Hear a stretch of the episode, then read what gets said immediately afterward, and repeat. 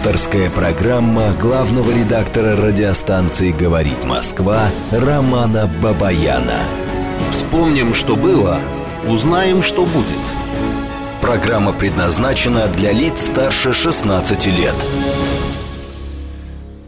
В столице России, Москве, 18 часов 5 минут. Это радио «Говорит Москва». Продолжаем работать в прямом эфире. Я Роман Бабаян, главный редактор радиостанции. А, ну, давайте сразу, да, сразу пароли явки, как я это называю. Итак, э, телефон прямого эфира 8495-7373-94,8. Телефон для ваших смс-ок плюс 7 925 4 восьмерки 94,8. Работает наш телеграм-канал «Говорит МСК Бот». И, а, ну что, и, естественно, идет трансляция на YouTube, можете заходить на наш канал на YouTube. Канал называется «Говорит Москва». А, здесь все видно, слышно. Здесь есть чат, которым мы тоже пользуемся. Я тоже постараюсь достаточно оперативно реагировать на то, что вы пишете в чате, при условии, если... А, ну, вы поняли. Да. А, итак, друзья, значит, давайте по самым заметным событиям недели пройдемся. Я тут подготовил традиционный традиционный дайджест. Не, Владислав Эдуардович, э, не получится. Владислав Эдуардович нам пишет, что давайте только не про вирус. Обязательно не про вирус в тот момент, когда вируса не будет. Хорошо, Владислав Эдуардович? Если вы э, не хотите слушать про вирус, вы не слушаете. Если вы хотите его запретить, вы запретите его. Скажите, вируса нет. И мы больше про вирус ничего слышать не хотим, ни я, ни моя семья, ни мои близкие, и все, и таким образом вы решите всю проблему с коронавирусом. М-м, итак, основные события, которые разворачиваются на минувшей неделе, друзья. Ну, а, одно из самых заметных событий, это, конечно, заседание, ну, я бы сказал так, даже не заседание, а последний день собственно, Международного дискуссионного клуба «Валдай». Там выступал президент Путин, сделал много разных заявлений.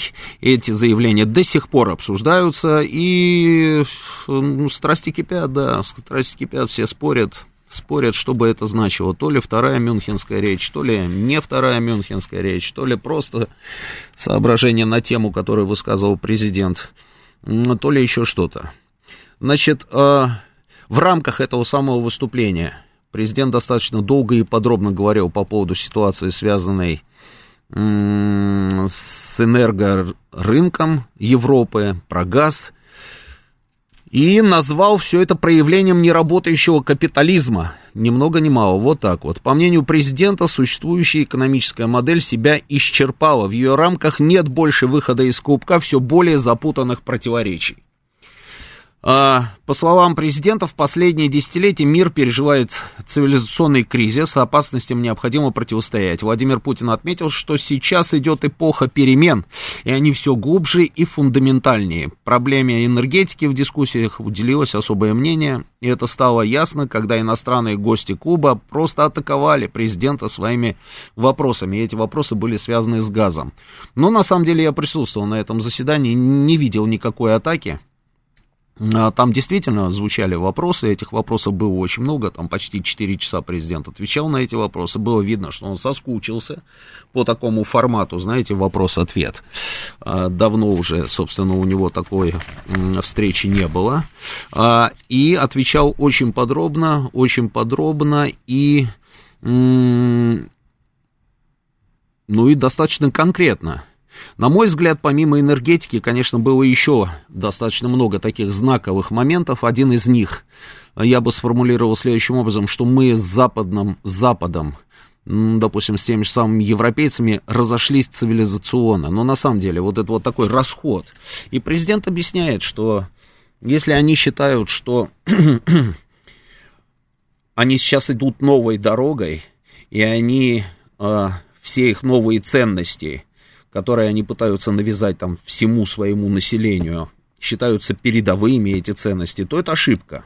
Это ошибка, потому что огромное количество людей в той же самой Европе не приемлет все эти новые ценности. Он говорил там и по поводу родитель номер один, родитель номер два, место материнского молока, молоко человеческое, место мамы, родитель родивший и так далее, и так далее. И президент заявил, что Россия будет оставаться на пути такого разумного консерватизма, и, соответственно, он по большому счету обозначил такой момент, что Россия это единственная страна, которая как была привержена этим консервативным ценностям, так и будет их отстаивать. Мы никому не навязываем своей позиции, но и при этом к нам со своими этими новыми ценностями лезть тоже не надо.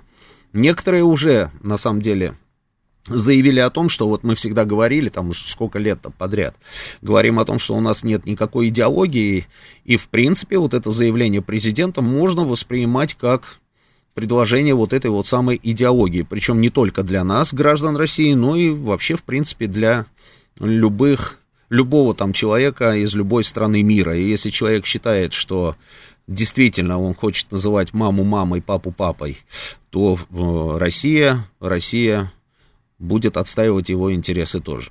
Вот мне показалось, что это вот была основная на самом деле вещь, хотя, хотя там было очень много таких острых моментов, ну, про газ это понятно.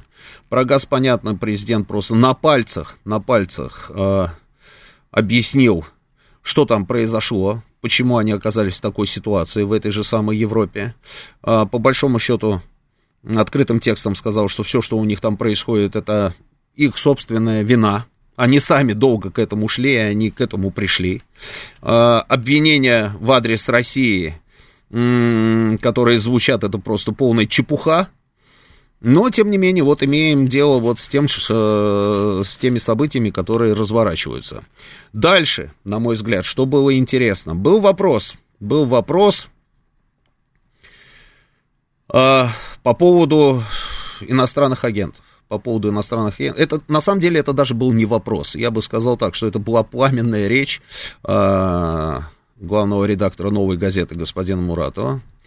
Э, и я в какой-то момент, знаете, Муратов, когда говорил про этих иностранных агентов, что у нас м, их слишком много, что сейчас там чуть ли не все окажутся иностранными агентами, что нет четкого критерия и так далее, и так далее, что а, все это напоминает, что а, признание иностранным агентом происходит без решения суда. Ну, в общем, долго-долго, пламенная была такая речь. А Муратов же у нас получил сейчас Нобелевскую премию, да, и, соответственно, все м, внимательно слушали его. А президент тоже слушал его очень внимательно. Я даже видел, как он там что-то делает, какие-то пометочки, что-то он записывал, записывал, а потом он ему ответил. И ответ очень простой. Ответ очень простой. Ну, во-первых, а, то, что допустим, принята у нас вот эта вот э, законодательная норма по поводу иностранных агентов, мы сами ничего не придумали, мы просто повторили и реализовали те законы, которые действуют в тех же штатах уже давным-давно. Это раз. Там тоже не нужно никакого решения суда для того, чтобы принять э, решение назвать кого-то, там, признать кого-то иностранным агентом. Это два.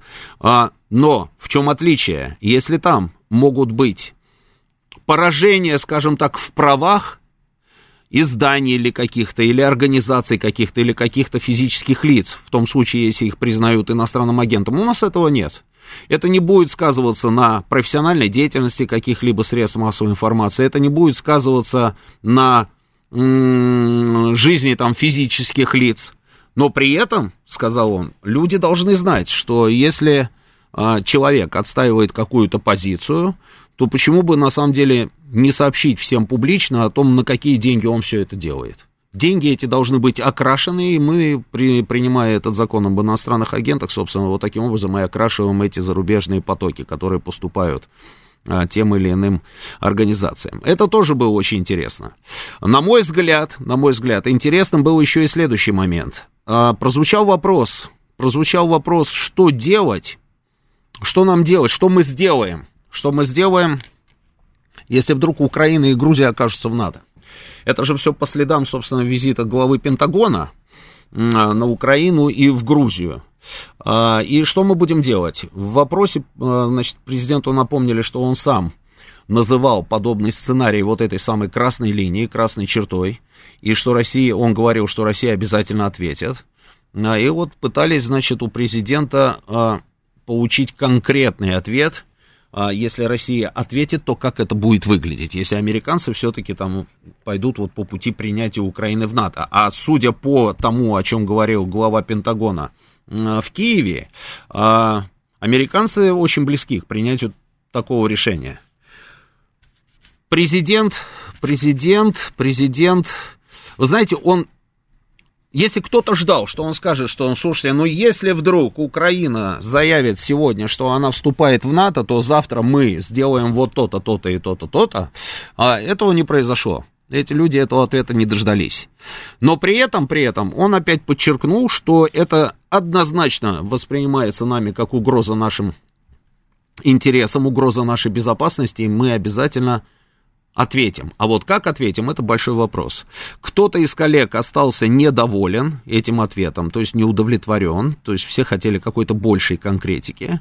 А, но, на мой взгляд, когда, когда вот таким ответом президент подвесил ситуацию, мне кажется, что это м, более действенная история. То есть те люди, которые должны были услышать от него, что он будет делать, мне кажется, в этот момент они, так знаете, напряглись, напряглись. А ситуация действительно тревожная. Предлагаю вам, собственно, обсудить ее, потому что, ну, она действительно тревожная. Но вот посмотрите, ведь можно к определенным процессам относиться как к какой-то закономерности. Можно где-то усматривать какие-то совпадения. Но вот давайте вот попробуем там несколько моментов таких вспомнить, да, которые, несколько событий, которые разворачивались блефует, вот спрашивает Владислав Эдуардович. Вы знаете, а, а я не знаю, не знает этого никто, блефует он или не блефует. В этом-то на самом деле и сила этого ответа. НАТО будет у границы РФ, пишет Андрей а, Табова. Может быть, может быть, НАТО будет у границы РФ. А может быть, РФ будет у границ НАТО. Понимаете? Здесь варианты возможны. Ну так вот, ну давайте вспомним, как разворачивались события. А, в некоторых местах. И попробуем с вами попробуем с вами разобраться в этой ситуации. Можно ли считать, допустим, все это совпадением? Ну, нач- начнем с чего? Начнем с того, что, а, что сделали натовцы. Натовцы взяли и выслали наших военных дипломатов. То есть наша миссия при НАТО. Они взяли, приняли решение, там, и наших дипломатов военных выслали. Это военные, ну, которые, собственно, работали с НАТО, поэтому я их называю военными дипломатами. Были сделаны заявления о том, что они занимались шпионажем, там, ну и так далее. Естественно, никаких доказательств нет. Ну, мы к этому уже с вами привыкли, правильно? А, взяли, выслали их. Ровно на следующий день, если не в тот же день, генеральный секретарь НАТО делает заявление о том, что они хотят сохранить коммуникацию с Россией, они настроены на взаимодействие с Российской Федерацией. И вот когда за... наблюдаешь за всем за этим, начинаешь думать, ну, предположить, допустим, что там какие-то одни э, сумасшедшие собрались, понимаете, там в НАТО, да, и в том числе там генеральный секретарь, это же вряд ли. Там люди образованные и профессиональные, это все понятно. Но где логика? Ты не можешь нащупать эту самую логику. Вот хочется, хочется хоть как-то ее там вот действительно понять для того, чтобы проанализировать эту ситуацию и э, понять, как она будет развиваться дальше. Но не получается же. Вот посмотрите, ты берешь, высылаешь российских дипломатов, которые, ну, миссия российская при НАТО, ты берешь их, высылаешь, объявляя, что они шпионы. Хорошо, но ты же знаешь, что так принято. И это не Россия придумала, это так принято, что если одна страна, допустим, высылает дипломатов, то, соответственно, эта самая страна, другая, да, чьих дипломатов выслали, она оставляет за собой право на ответные шаги. Правильно? Правильно, на ответные меры. Соответственно, Россия эти меры приняла. Она закрыла информбюро НАТО, миссия НАТО в Москве перестала работать. Я не знаю, да, по-моему, они до сих пор сидят вот в районе Октябрьской, здесь недалеко от нас. То есть натовцев здесь у нас нет, нас нет там. Отлично. И появляется Столтенберг, который говорит о том, что мы, конечно, за диалог, и мы настроены на том, чтобы сохранить коммуникацию и так далее, и так далее. Какая коммуникация? Где каналы этой коммуникации, если вы взяли, сами все обрубили? И причем вы же это делали сознательно, не сразу вот так, знаете, по щелчку, да, хопс, и все, да? Нет.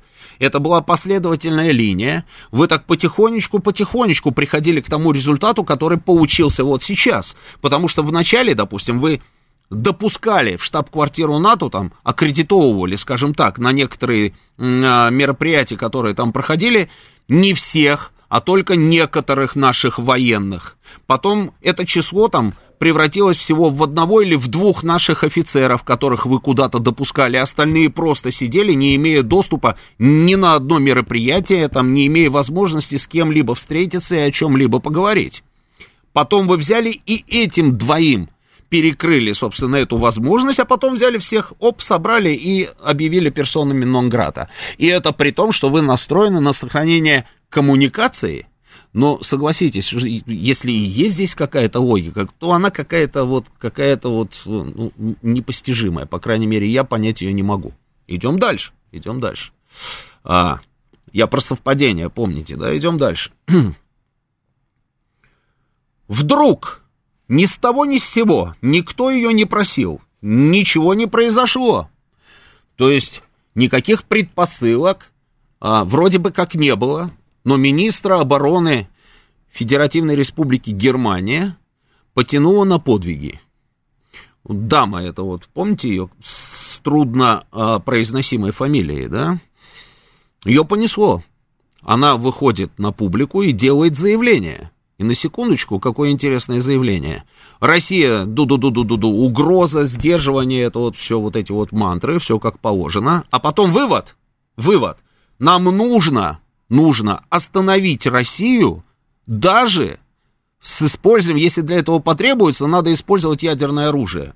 Сильное заявление, согласитесь, да? Это министр обороны страны, у которой нет ядерного оружия. Но она делает это заявление, обращаясь, собственно, к союзникам по НАТО. Немцы, немецкий министр обороны вдруг начинает говорить о взаимоотношениях с Россией, о противостоянии с Россией, используя словосочетание ядерное оружие. Тревожно, согласитесь. Одновременно с этим не поверите, это все происходит одновременно. Ну, может быть, это совпадение. Одновременно с этим американцы принимают решение, что они... А, вот смотрите, какая ситуация. Вот, допустим, та же самая Германия. В Германии очень много американских военных баз. На некоторых американских военных базах а, а, на территории Германии американцы держат на складе ядерные бомбы тактическое ядерное оружие. Еще несколько лет назад они приняли решение, что нужно обновить этот арсенал. Что значит обновить? То есть вывести эти бомбы, завести другие, более мощные. Это было, ну, чтобы не соврать, там, года, наверное, три назад. Я об этом еще, я помню, я делал программу «Право голоса» еще на ТВ-центре. Я делал на эту тему программу. А потом было совершенно революционное решение американских властей, американского руководства, когда они заявили о том, что доступ к этим ядерным, а, к этому ядерному тактическому оружию получат немецкие летчики. Немецкие летчики, то есть это значит что? Вот американские бомбы на территории Германии, и если раньше только американские самолеты и только американские военные могли, собственно, на балочный держатель там раз эту бомбу, да, подцепить, и самолет в случае необходимости уходил на выполнение боевого задания и мог работать этими самыми бомбами, да, по потенциальному противнику то вот революционность этого заявления заключалась в том, что теперь доступ получали уже и немецкие летчики к этому оружию. То есть в случае необходимости немецкие самолеты с американским тактическим оружием могли выполнять определенные боевые задачи. Это было три, три года назад. И вот сейчас, сейчас снова прозвучало заявление, что американцы принимают решение о модернизации своих вот этих вот потенциал, о модернизации своего тактического оружия, которое дислоцировано у них и складировано на территории Европы, и при этом они будут использовать в случае необходимости пилотов из стран-союзников по НАТО. Интересно, да? То есть теперь уже не только немцы, но и все остальные. В случае необходимости они, пожалуйста, на эти самолеты могут подвесить эти бомбы и вперед. А до этого заявление министра обороны Германии. Интересно? Это все совпадение. Ну, наверное, наверное, не надо на все на это обращать внимание, это все совпадение. А я вспоминаю, я вспоминаю, когда а, это, по-моему, было во времена Обамы, и чуть ли не сам Обама заявлял о том, что военный потенциал НАТО в 5 или в 6 раз превышает военный потенциал Российской Федерации, и поэтому в случае, значит, столкновения однозначно победа будет, собственно, за блоком. За блоком. И тогда эксперты говорили, не, ну подождите, а ядерное оружие, там оружие сдерживания, но это же невозможно, там все. Так дело в том, дело в том, что, насколько я понимаю, они рассматривают вариант столкновения без использования ядерного оружия, рассматривали. И если ядерное оружие вынести за скобки, то тогда, да, конечно, совокупный потенциал там стран НАТО, он больше, чем наш. Он больше, чем наш. Но мы же это тоже понимали, и мы тогда тогда пошли на пересмотр нашей военной доктрины, и там было сказано, что в случае необходимости мы ответим с применением ядерного оружия, чтобы остудить их немножечко. Именно ответом, собственно, вот наш этот ответ был ответом на те вот заявления и на ту концепцию, которую они рассматривали. И сейчас они делают следующий шаг.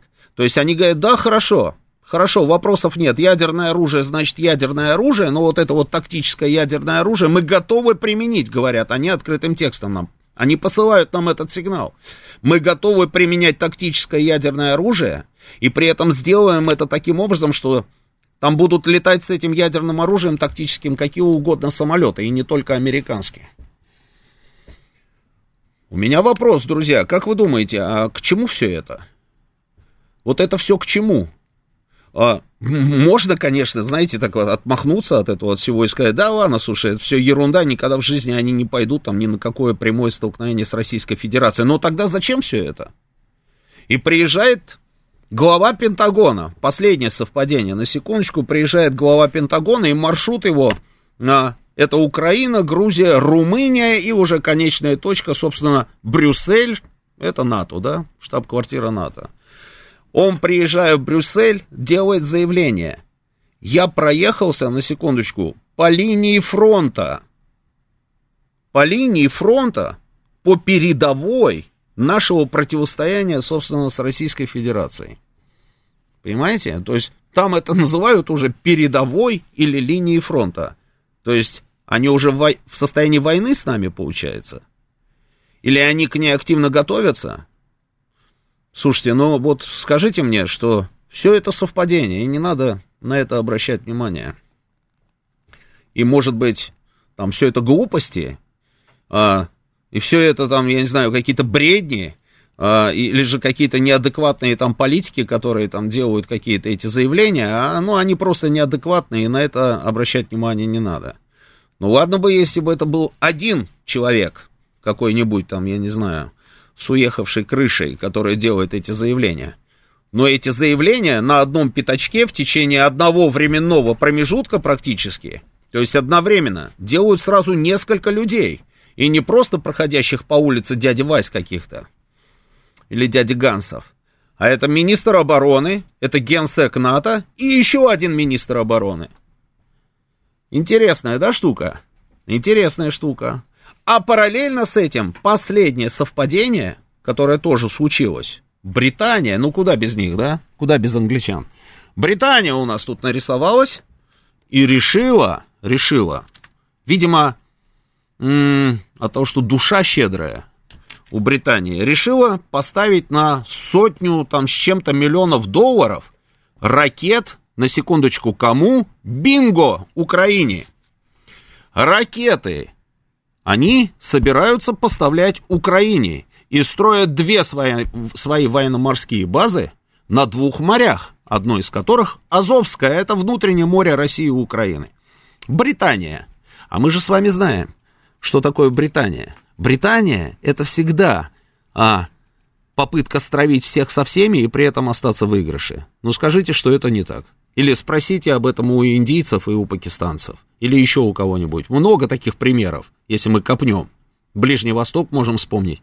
И тут вдруг британцы на 100 с лишним миллионов поставляют ракеты Украине. Это не нелетальное оружие. Вы помните, да, когда американцы там поставляли на 40 миллионов и говорили, это не леталка, это не леталка. А здесь уже речь идет о ракетах. Ну, давайте продолжим после новостей. Авторская программа главного редактора радиостанции «Говорит Москва» Романа Бабаяна. Да, продолжаем работу в прямом эфире. Добрый вечер еще раз всем. Это радио «Говорит Москва». Ну, тут в перерыве прочитал, значит, а, ваше сообщение. Ну, давайте вот с чата, да. Там есть требования про вирус. Про вирус. Все хотят про вирус. А, потом, значит, дядя Санек Дядя Санек. Роман, почему нельзя прибегнуть к атомному шантажу? Сообщить, что на территории России в различных местах заложили атомные бомбы, при взрыве которых уничтожится вся планета в случае нападения. Все взорвем. Ну, можно и этим путем пойти, конечно. Можно вообще, в принципе, никого не предупреждать просто. Раз, бабахнуть и все, и закрыть все вопросы. М-м, значит, желание напасть, продолжает дядя Санек, у заинтересованных стран сразу пропадет. А, вот спрашивает а, Ирина Новака, какая цель запугивания? Цель. Чего они хотят? Газ бесплатно может быть.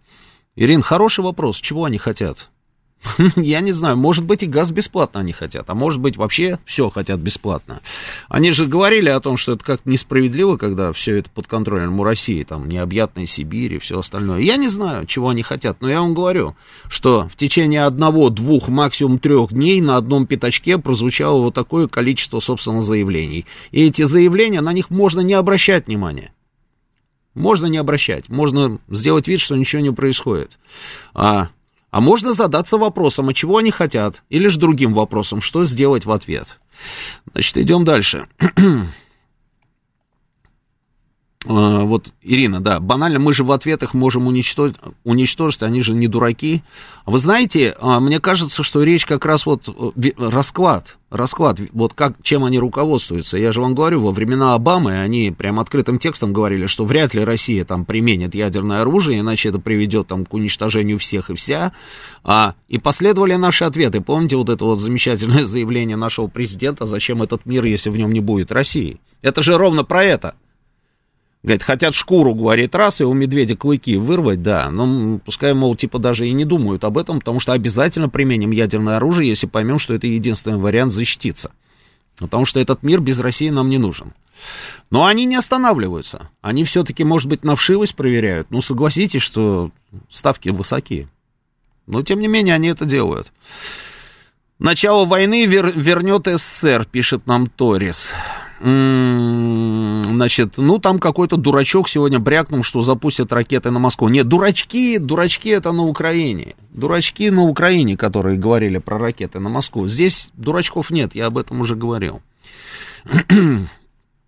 Э, надо менять власть на Украине, хорошо рассуждать о войне, сидя на диване, а если в окоп с водой по колено, думаю, желание воевать сразу э, пропадет. Я не знаю, кому там пишет дядя Санек.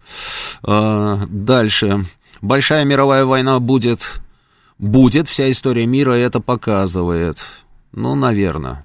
Бесконечные разговоры о возможной войне с НАТО, только не НАТО виновато, что у нас миллион в год население сокращается, переживает Рафаэль Дженебекян. И что, Рафаэль Дженебекян, вы считаете, что, а, что не надо обращать на это, на все внимание, потому что у нас на 1 миллион населения сокращается в год. На 10 миллионов у нас население сокращается в год, наверное, а не на один, уточните свои данные. Но в любом случае, в любом случае, то есть нужно не обращать на это внимание, ответьте мне, напишите. Так, и в Телеграме. Открываем Телеграм и смотрим. а, ну, вот, Рафаэль, я вам только что сказал, зачем на миллион год опять и в Телеграме, да, вы уж где-нибудь в одном месте пишите, да. Дальше. Если бы он сказал, что мы Киев разбомбим, они бы не напряглись? Ну, не знаю, не знаю. Может быть, и напряглись бы, а может быть, вокруг Киева какую-нибудь массированную оборону противовоздушную бы создали. А так он взял их и подвесил, сказал, что мы ответим, теперь сидите, называется, и думайте, каким образом мы будем отвечать. Григорий из Санкт-Петербурга нам радостно сообщает, что у него НАТО в 150 километрах. А, я понимаю, дело не в километраже, да, и вот Руслан Николаевич там пишет, что НАТО уже у границ Калининграда, Псковской, Ленинградской, Мурманской областей э, и так далее. Дело же не в километраже, причем здесь километраж? Кстати, вот эта вот вся история про километраж, это как раз ровно та самая тема, которую они нам проталкивали в тот самый момент, когда нас просто швырнули. Горбачева в первую очередь. Все эти обещания, помните, да, что они на восток не пойдут, а потом пошли. А сейчас, как говорит президент, нам рассказывают, а где бумажка, в которой написано, что мы не пойдем. И вот тогда, я очень хорошо это помню, именно они нам рассказывали, что ну а какая вам, собственно, разница, слушайте, полетное, там, подлетное время ракеты там из Норвегии будет такое же там, как из Польши. Ну, ладно, НАТО придет в Польшу, ну и что там, придет в Польшу там или еще куда-то. Это ровно та самая тема. Их повестка стопроцентная. Но дело не в километраже. Дело в том, что они начали говорить о ядерной войне. О войне с использованием ядерного оружия. Вот о чем они стали говорить. И надо быть просто круглыми идиотами, не обращ... не... чтобы не обращать на это внимание. Мы не можем себе этого позволить, потому что в какой-то момент мы вдруг с вами хопс, и поймем, что уже поздно пить боржоми. Дальше. А, но они же не самоубийцы, их же не будет вместе с Евросоюзом, только сменой власти у нас будут добиваться, пишет Трупанов Сергей. Я не знаю, самоубийцы они, не самоубийцы, тем не менее. Вот я вам дал факты. Я вам дал факты, забейте, увидите подтверждение, увидите видео. Там где хотите ищите, да, и вы увидите, что это факты. И вот попробуем давайте с вами разобраться, зачем. А, я, так, так, так, так. Так у других стран нет носителей этих бомб. А, каких бомб, а, каких носителей нет у других стран, Виталик? Мы с вами про авиационные бомбы, что у других стран самолетов, что ли, нет? Учите матчасть. Так, а, дальше.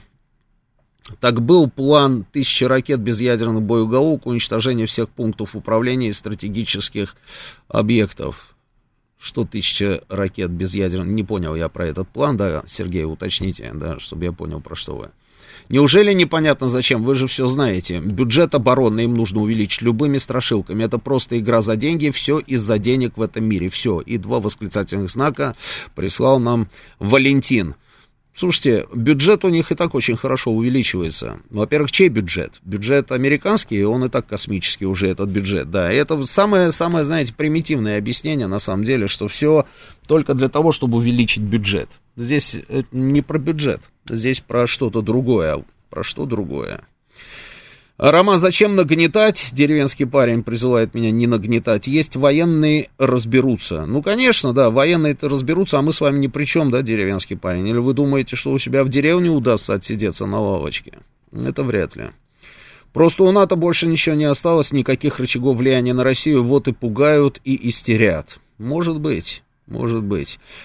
А, британцы виноваты во всех наших бедах, с сарказмом нам пишет Рафаэль. Весь мир виноват, то, что экономика не растет, население вымирает и нет технологий, все вокруг плохие. Ай-яй-яй-яй-яй, Рафаэль, ай-яй-яй, какой вы молодец, остроумный вы у нас человек.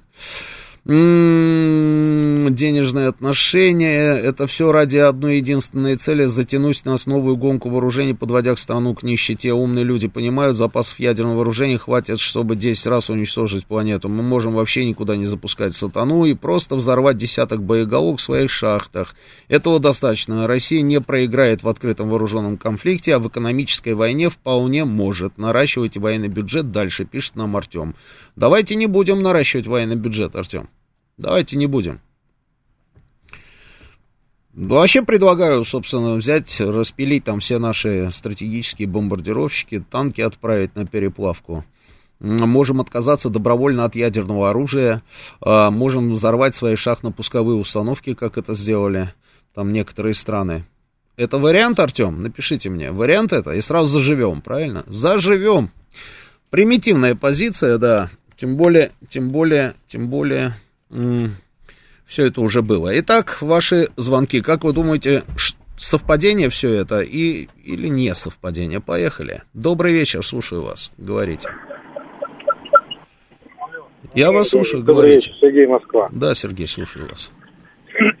Ну, на мой взгляд, а, сейчас происходит обновление информации по поводу вступления какого-то мнимого вступления в НАТО э, Грузии и Украины. А, Соответственно, Обновление А. информации по поводу мнимого вступления. Хорошо, так.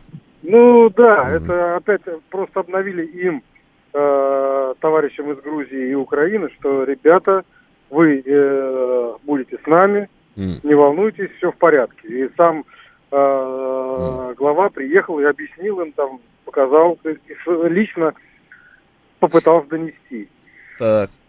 Вот, это, на мой взгляд, первое. И второе, э, мы же никаких резких и острых заявлений никогда не выдвигали и не пытались никому донести информацию о том, что мы ядерная держава и то, что мы э, можем кому-то угрожать. И физической расправы в том числе. А, непонятен тот факт, почему вокруг наших границ постоянно вот эти игра мышцами, как многие Ну вы говорят, как думаете, почему?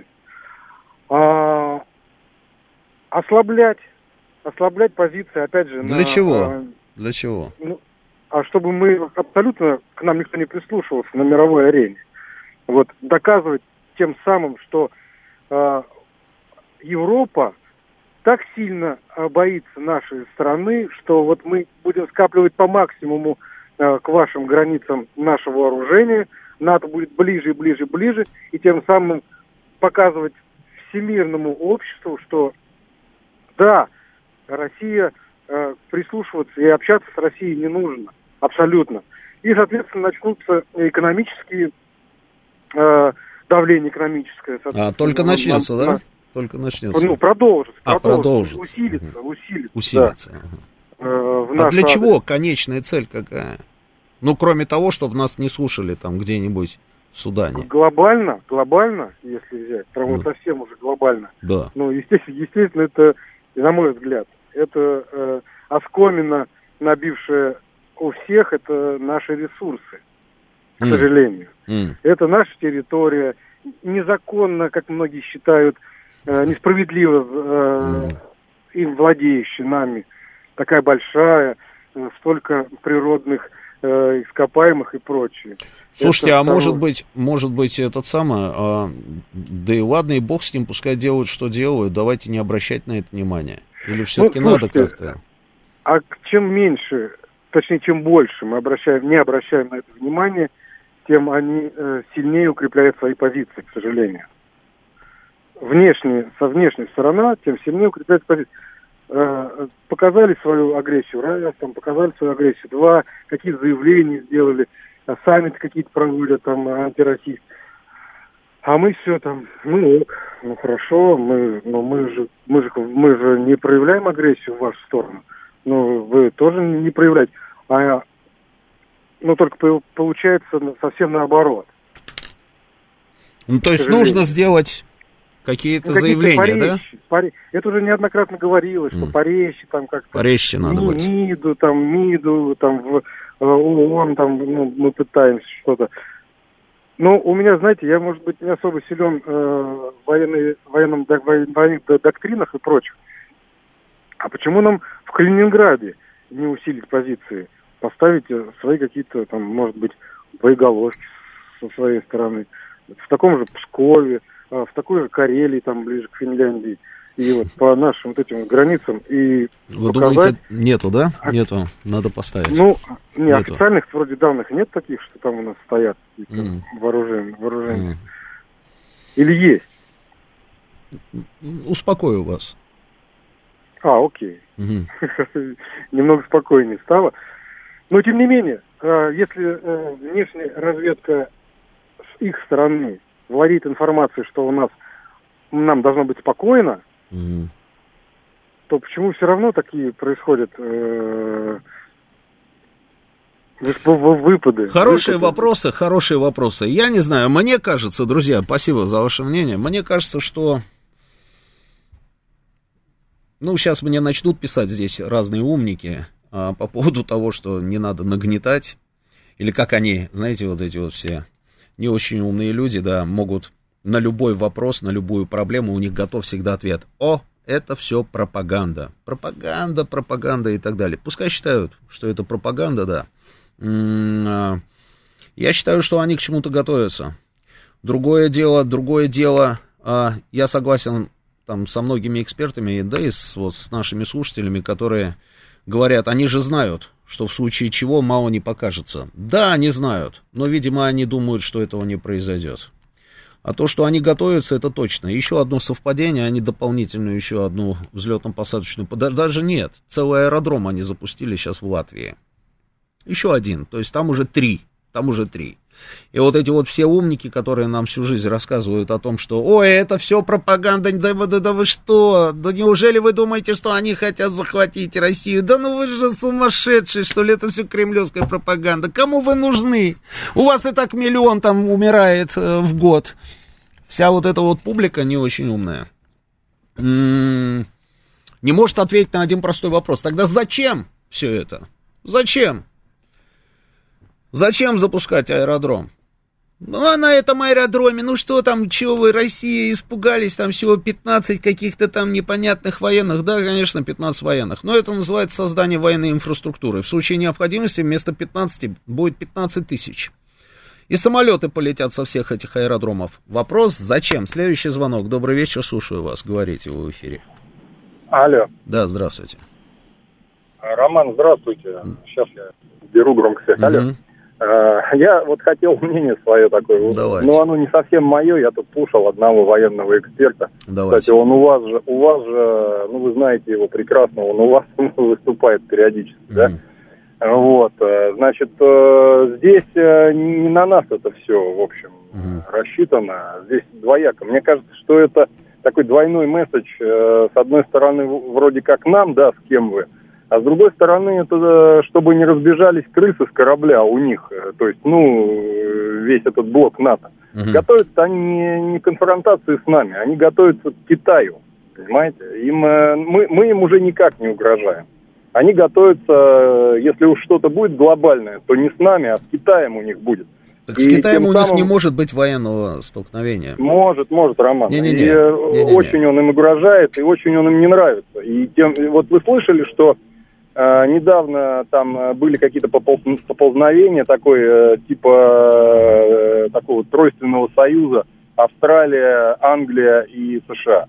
Слышал, да? Про Австралию вообще все забыли давно, где это вообще есть. Но они почему-то сейчас обратили американцы на нее опять внимание, и что-то там, какие-то военные терки, извиняюсь за выражение, у них в этом ключе происходит. Не терки, э, ну, там все, все серьезнее, там целый военный блок они создали. Да, да но mm. это, это все против Китая, это не против нас. Mm. Вот. А э, нам просто месседж, потому что, ну, как бы, э, наш президент, он, э, э, по-моему, этого не скрывает, что он ближе к Китаям, чем исторически так вот Угу. Ну, так исторически сложилось, это даже не наш президент. Я понял, ну, смотрите, да, наши. я понял, я понял, спасибо. Значит, э, что касается военного столкновения с Китаем, нет, Китай, конечно, для них угроза.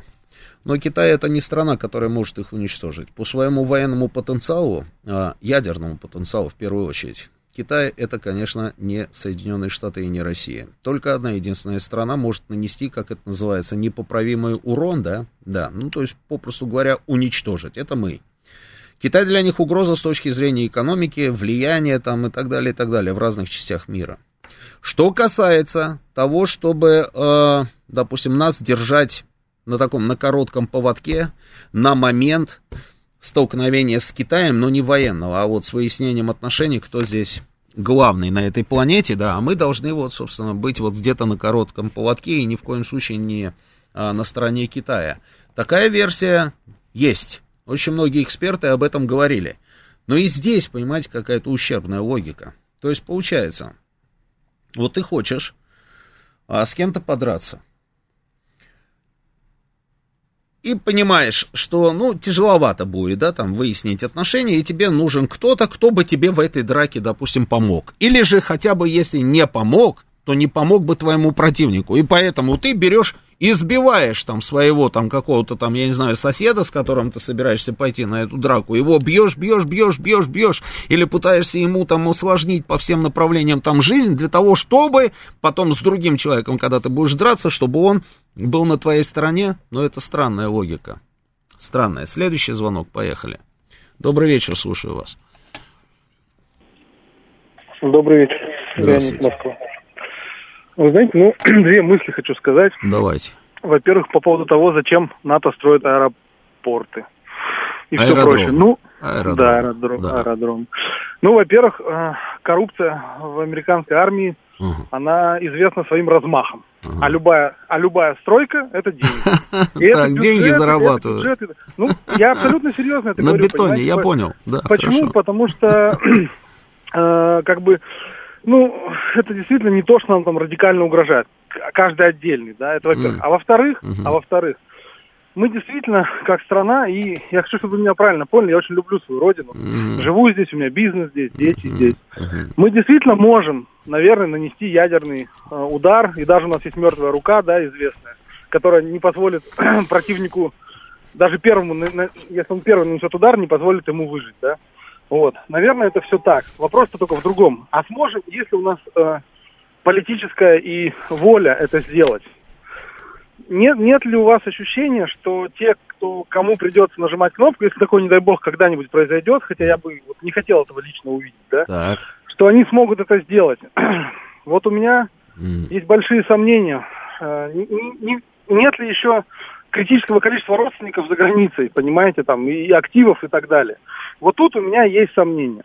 Что... Слушайте, вот эти вот родственники за границей и активы, ну вы уже договорились до нажатия на кнопку, и при этом рассуждаете о каких-то родственниках и активах. Если ситуация дойдет до нажатия на кнопку, у вас уже давно не будет никаких там активов. И ни у кого не будет этих активов. Так на кнопку давят два штука? человека.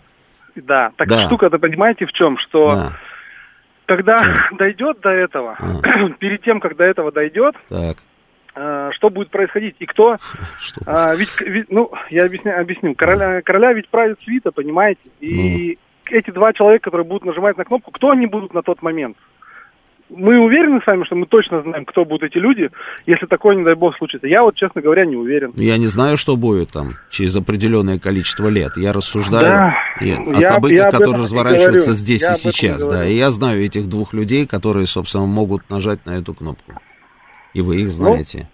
И я их знаю. Ну, дай Да. бог, чтобы им хватило смелости, если придется. Но лучше пусть не придется никогда. Ну, конечно, лучше, пусть не придется, но при этом, слушайте, при этом я же вам говорю, что на самом деле сигнал-то давным-давно послан, что, ребята, не рассчитывайте на то, что вы сможете, там, я не знаю, нанести там ядерный удар, и вам ничего не прилетит. Или же а, вы пойдете там своими вот этими вот там армадами на нас а, и а, будете думать, что мы не применим ядерное оружие. Нет, сигнал четкий достаточно был отправлен еще несколько лет назад что мы применим это ядерное оружие, и они это знают. Хотя, хотя, я допускаю, что они могут так же сомневаться, как и вы сейчас. Тогда позвольте вопрос. А вот если- чё же, а да. же они себя так ведут-то по-хамски? Хороший когда- вопрос. Когда ты в, в- ресторане говоришь ребятам, ребят, я, конечно, не против с вами подраться, но я мастер спорта по боксу, учтите, и у меня еще с собой пистолет. Да. Ну, если хотите, давайте подеремся. Обычно тебе говорят, ой, дяденька, из- извините, мы что-то тут немножко перепутали. А когда тебе после этого говорят, так, ну пойдем выйдем, посмотрим, какой ты мастер по боксу. Да. Есть вероятность, что там люди все мастера, и не только по боксу, а еще и по пауэрлифтингу. Может у них быть. с собой не Может только быть. пистолет, но еще и автомат. Может Поэтому как бы быть. по- поведение не соответствует нашим сигналам. Или эти сигналы не доходят, или они знают что-то такое, что мы с вами не знаем.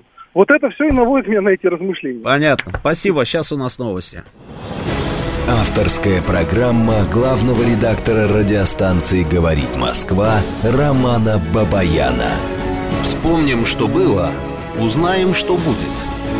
Программа предназначена для лиц старше 16 лет. Еще раз добрый вечер, это радио «Говорит Москва», продолжаем работать в прямом эфире. Телефон прямого эфира 8495-7373-94-8, телефон для ваших смс-ок, э, плюс 7 925 4 восьмерки 94 и 8 работает наш телеграм-канал «Говорит и Москобот», и идет трансляция на ютюбе, Я читаю ваши сообщения в чате, там друг с другом спорите, да. А, нельзя останавливать финансирование оборонного комплекса. Хочешь мира, готовимся к войне, тогда не будет ее точно. А Вячеслав Расторгуев спрашивает, Роман, добрый вечер, а что это за тенденция назначать министрами обороны женщин? Хороший вопрос. Хороший вопрос. Просто, знаете, помните эта версия, да, что, а, ну, женщина, она по природе своей, она такая более миролюбивая, более спокойная. Это мужики все время выясняют отношения, там, а, доказывают, кто круче, а вот женщины, они нет. На самом деле это совсем не так. Я бы сказал, даже наоборот. Именно вот, собственно, женщины почему-то, вот видите, делают вот такого рода заявления. Э, так, дальше. На это надо обращать внимание, нужно об этом рассказывать. Гитлер стягивал войска к границе СССР э, с целью надавить на Сталина, заставить экономику работать на Германию. Сталин увеличил поставки зерна, но дальше этого не пошел. Э, мы поставили ПВО в Калининграде, до сих пор они трясутся, истерят. Давайте еще больше ПВО поставим по всем периметрам. Можно, можно, можно поставить ПВО, а можно не только ПВО, можно вообще все поставить. А, они же говорят, что на самом деле одно из объяснений Столтенберга о том, что мы стянули к границам стран, которые НАТО считает своими союзниками, какое-то внушительное количество наших э, войск. Э, на самом деле никто ничего не стягивал, наши войска всегда были, собственно, вдоль границ тех стран, которые они считают своими союзниками. А я зашел на сайт НАТО и посмотрел, какое количество учений они провели у наших границ, кто в этих учениях участвовал, а, и, вы знаете, впечатляет. Там просто бесконечный, на самом деле, список, и практически все страны, которые вокруг нас, и не только вокруг нас, они все участвуют во всех этих учениях. Так, а, ну что, да, давайте, добрый вечер, слушаю вас. Звонки. Здравствуйте, меня зовут Анна. Да, здравствуйте, Анна, как ваши дела? Да, плохо мои дела. Бог с ними, как-нибудь. Роман Георгиевич, вот сколько я живу на этом свете, вот меня постоянно кто-то пугает. Ну и, соответственно, всю нашу страну пугает. То Чеберлина с доводьями с запада, то дядюшка Сэм из запада и с востока, то желтолицы и черти с Японских островов. Это не моя фраза, это фраза из песни «Варяг». И, в общем-то, в общем-то, а еще сейчас и Польша. Вы посмотрите, Польша себя сейчас ведет так же, как она вела себя в 30-е годы. Ну, точно так же. Вот когда Саша был жив, было проще, вы хорошо почте знал. Сейчас Мишка приходит, наш средненький. Не проходит суток, чтобы в какой-нибудь польской газетенке не обсуждался вопрос присоединения Калининградской области. Mm. Это нормально.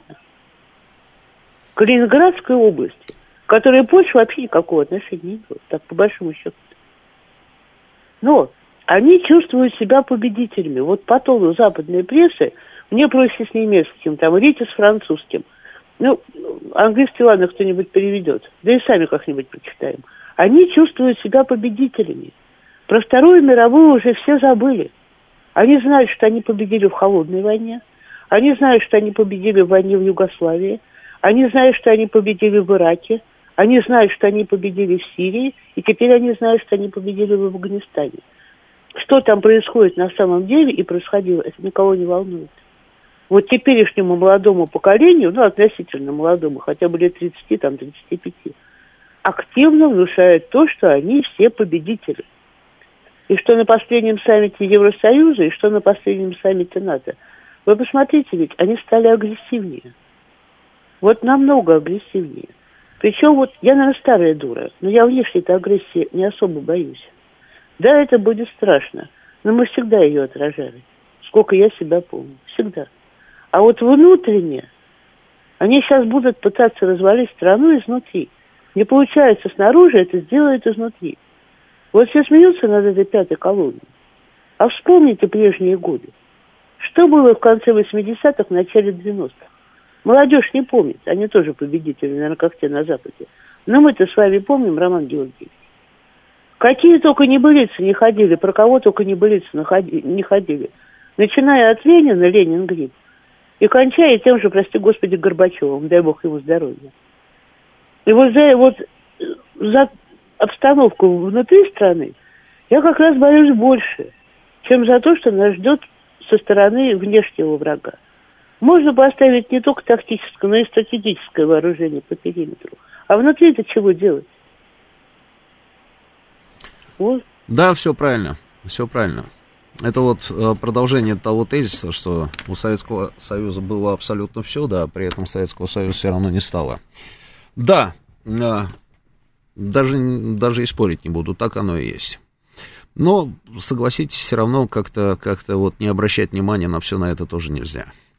Американцы надеются отсидеться за океаном, втравливают Европу 0361. Моськи лают, караван идет, надо как Китай гнуть свою линию, экономику выводить на уровень 95-36. В Новосибирске и Красноярске мигранты, но это давайте потом про мигрантов. М-м-м, воевать по-настоящему умеют только две нации, мы и немцы, все остальные индюки до удара по соплям. М-м, достаточно смелое заявление, хорошо. Э, подлетное время ракет изменилось в нашу пользу после появления гиперзвукового оружия, вот и нервничают. После ядерного удара население России может сократиться разом не на миллион, а на 140. Конечно, надо защищаться. Неужели непонятно зачем? А это я уже читал, да, все из-за денег. Почему мы должны ударить по Киеву, славянам и братьям, а не по столице спонсоров нацистов типа Лондону или Вашингтону, пишет Д. М-м-м получит в очередной раз люлей от России и угомонятся на время, Алексей предполагает. А, это все, да, про гонку вооружений я уже читал. После ядерного, да, это я тоже зачитал. Запад э, забыл, что такое ядерное оружие и последствия его применения. Они так легко используют в своем лексиконе применение ядерного оружия. Хорошо бы Маргарите Симоновне и Арти подготовить документальный фильм западному зрителю о ядерном оружии. Какие разрушения, как сгорают тела в результате радиации, как поколения поколениями болеют раком и так далее. Пусть подумают, прежде чем нас пугать. Кстати, вы знаете, вот эта вот версия, что они забыли или они просто не понимают, что такое ядерная война, это достаточно распространенная позиция, очень многие эксперты говорят ровно об этом. Но Британия до сих пор не в списке недружественных стран. Вот коллизия. Да, Британия у нас не в этом списке, ну тогда да, действительно недоработка. Нужно ее срочно туда внести. Дальше. НАТО это четвертый рейх. Семен Грачев. Запад перед нападением всегда Россию унижал и пугал свой народ э, нами. Ну, четвертый рейх закончит так же, как и третий. Валькирия э, Свараговна юрист, но мы ведь уже около озвучили, что оставляем за собой право на превентивный удар. Или я путаю? Нет, вы ничего не путаете, я об этом уже тоже говорил. С Запада всегда приходила смерть. Э, ну, тогда по вашей логике, это все Рафаэль, все никак, да. По вашей логике, ресурсы Катара или Бахрейна давно перешли под контроль Запада, та же Венесуэла и прочие ресурсные страны давно пали бы перед натиском зловещего Запада. Рафаэль, подумайте и ответьте, наконец, на вопрос, зачем тогда все это делается, и сообщите нам. Надо в срочном порядке признавать ЛДНР ларек-марек. Я здесь с вами абсолютно согласен. В Калининграде Искандеры стоят, это да. М-м, так, так, так, так. Это я сейчас быстро пытаюсь. Очень много сообщений просто. Может быть, своими действиями они пытаются спровоцировать нас на первый агрессивный шаг? Да нет, это вряд ли. Они же знают, что мы первыми не бьем. Да, НАТО уже давно думает, зачем им покупать у нас природные ресурсы, если они могут их отобрать силой в ближайшее время. По крайней мере, могут попробовать это сделать. да. Постреляем от души, Владислав Эдуардович э, юморит. В ближайшее время Китай возвратит Тайвань, видимо, аэродром для этого, чтобы мы не влезли за Китай. А, ну, причем здесь Тайвань и китайские дела? Они рано или поздно действительно его вернут. Я тоже в этом не сомневаюсь. Но это нет, это не про нас. Ставки растут, как только Штаты хлопнут э, схлопнут долларовый пузырек, и они не смогут держать всех под усы экономически. Они начнут Третью мировую войну. Как два раза до этого, это единственный для них выход. Вы как хотите, а я патронами уже запасся, пишет нам Виталик, да.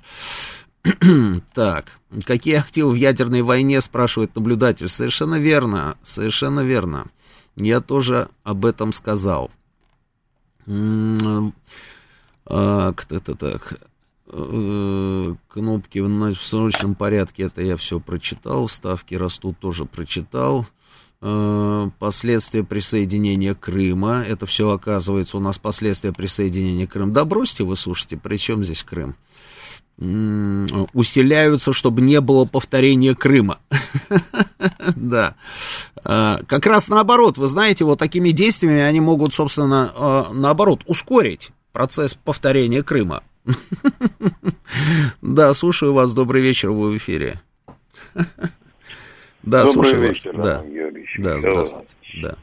Ну, давайте начнем с того, что э, Грузия и Украина. Да. У нас их пока принять не могут, э, согласно устава НАТО. Mm. Но могут быть образованы двухсторонние военные союзы. Легко, так, да. А? Легко, легко, да, совершенно верно. Легко, да. поэтому надеяться на то, что НАТО, НАТО, э, до фонаря это НАТО. Они договорятся между штатами, будет военный совет, союз Украина и Грузия. Угу. Поставят ракеты, и все будет так, как они хотят. Следующий момент. Мы забываем, что еще недавно, 50 лет тому назад, в 70-х годах, согласно нашей военной доктрины, врагом номер один, где было указано конкретно, я дословно говорю, врагом номер один мы называли Китай. Да. Я думаю, вы это не помните. Нет, вы знаете, я очень хорошо, э, э, ну, я в курсе. Я в курсе. В курсе. да. Что врагом номер один мы называли Китай. Угу, угу, И угу. эта проблема не снята. Угу. Я, извините меня, 7 лет отдал, э, так сказать, э, той ситуации, которая была с Китаем, угу. так, 7 лет в Забайкалье, угу. и не только в Забайкалье, но и дальше, не на нашей территории. Угу. И я знаю, как себя ведут китайцы. Угу. Один раз сам э, чуть не улетел к ним за границу, так, э, в пустыне Гоби. Вот. Так что здесь распыляться. Армия наша. Наша армия миллион. Ну, плюс-минус там меньше, больше, 40, 50 тысяч. Это э, одна дивизия. Но э, полнокровная дивизия это 15 тысяч человек угу. в среднем. Угу. Зависимость танковая, мотострелковая, ну, да, плюс-минус. Да, понятно. Угу. Так вот, 15 тысяч. Поэтому я говорю, это не столь важно. На такой, на такую страну, на такое количество м, протяженность границ, на такое протяж, протяженность границ, это, с моей точки зрения, абсолютно недостаточно. Моральное, политическое состояние и дух в армии, я вам скажу, э, далеко не патриотический. Они просто в армии сейчас э, конкретно я знаю людей, разговариваю с нынешними, они говорят, а кого мы будем защищать? Они вопрос ставят так. Следующий вопрос. Следующий вопрос. А, к чему мы идем? У них блок НАТО военно-политический. У нас есть кто-либо союзник, кроме, я знаю, что вы мне сейчас скажете, Белоруссия, эти самые, Киргизия, э, там, Казахстан. Вы знаете, Они не скажу. А, не скажете? Нет. Хорошо. Да. А, они ничего. Тот военный потенциал, несравнимый угу. с нами, который находится в НАТО и в других странах, он колоссален. Угу. И в конечном итоге, вам не кажется, что вот если посмотреть со стороны, там, из космоса, угу. сейчас уже Россия начала напоминать Северную Корею. Я эти mm. прогнозы делал в этом же радио, mm-hmm. в этом же, на этом же радио, mm-hmm. еще 10 лет тому назад. Северную Корею с какой стороны? С нами. Напоминаем, не, напоминаем. Да. В чем? Мы напоминаем Северную Корею, закрытую страну. А. И чем mm. дальше мы идем, тем больше мы закрываемся. Но надо принять решение. Mm-hmm. С нами с нами никто практически не разговаривает. Европа не разговаривает, Америка не разговаривает. Кто с нами вообще ведет какие-либо серьезные, подчеркиваю, серьезные переговоры? Не отвечаю себе, никто. Если вы можете мне сказать, кто ведет, мы только продаем газ. Вот сейчас мы пытаемся шантажировать в прямом смысле насчет поставок газа. Мы сравниваем, что по сравнению с прошлым годом мы увеличили поставки, а в прошлом году им газ не нужен был, так как э, пандемия. А мы сравниваем с тем, так же, как цены на газ в прошлом году были почти нулевые, почти нулевые, сейчас они взлетели, особенно на споте. Угу. Поэтому вот я, я лично, угу. перспектив не вижу. Можно Может я быть, вам что-нибудь скажу? Разубедите меня. Давайте, давай, попробуем. Давайте. Значит, на тему того, кто с нами разговаривает. Ну, давайте да. попробую перечислить людей, которые с нами разговаривают. Ну, например, давайте. да там э, человек есть один по фамилии Байден. Он тут относительно недавно с нами разговаривал. А, это вы, а какие были переговоры? Вы можете сказать, и, и к какому результату они пришли? К какому результату фразы. они пришли? Да. Конечно, могу сказать. Давайте. Было сделано официальное заявление, что вы да. через полгода все увидите, о чем мы договорились. Нет, там было сказано не так немножко. А как было сказано? Там было сказано да. Байденом да, примерно в, в ультимативной форме. А, в ультимативной. Да, что через полгода, вот то, что мы сейчас ага. с вами говорим, да. то есть то, что говорю я, да. мы приедем, грубо говоря, и проверим, выполнили или нет. А, и если а через вот полгода это угу. слова Байдена почти, угу.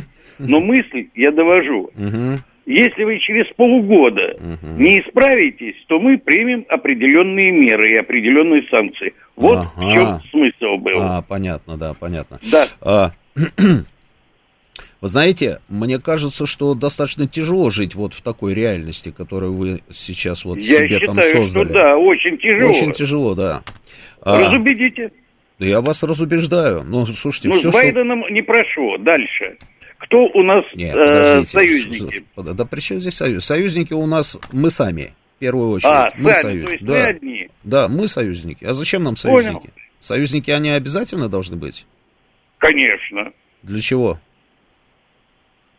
Для чего? Как? А кто у да американцев союзники? Одни, у американцев а, кто одни. союзники? Мы одни не справимся никогда. С кем? С НАТО. Да легко. Как не справимся? Почему не справимся? Кто ой, вам сказал, что не справимся? Роман Георгиевич, ну, ну что такое? Хорошо. Ну ответьте мне, почему мы не справимся, я не понимаю. Да Вы считаете, что, что мы будем мы атаковать танковыми колоннами, что ли? И военные. Хорошо, сколько у них самолетов, сколько у них кораблей боевых, сколько у них подводных лодок? Значит, секундочку, секундочку. Давайте. Я вам уже говорил, повторю. Это на дурака рассчитанная история, когда ставки делаются на количество самолетов и кораблей. И если и вдруг лодок. нам нужно будет что-то сделать, у нас есть чем ответить. Это они рассчитывают на то, что мы будем кораблями мериться и самолетами. Вы уверены в том, что да, я уверен в этом. Ответить? Конечно. Ну, уверен. я, я... Уверен. Значит, что касается разговоров с Байденом. Вы знаете, а, вот это, конечно, такая странная, странная картинка мира у вас в голове. Байден приехал с ультиматумом, Байден приехал, там что-то предъявил, я через полгода проверю, там принеси мне дневник. Вы сейчас но ну, это, это серьезно? немножко Вы упрощаю, но это так. Это не так. Это совсем а не кто, так. А зачем приезжал? А зачем ему помощник? нужно было вообще о чем-то с нами говорить, если он такой из себя весь крутой и выставляет там раз в конце недели оценки за поведение? Это два. А разве, он, а разве он не крутой? Я думаю, что нет. А, понял. Думаю, что нет. Понял. И вообще в этих вопросах крутой, не крутой, да, ультиматум. Вы знаете, нет силы на планете, которая может а нам предъявлять ультиматум. Как вот вы Слушайте. лично меряете силу армии, вооруженные силы? Если не по количеству самолетов, не по количеству подводных лодок, mm-hmm так, э, каким образом вы оцениваете мощь? Ну, точно не по количеству самолетов и подводных лодок. У нас еще есть ядерный потенциал. Вы забыли, наверное, я вам напомню.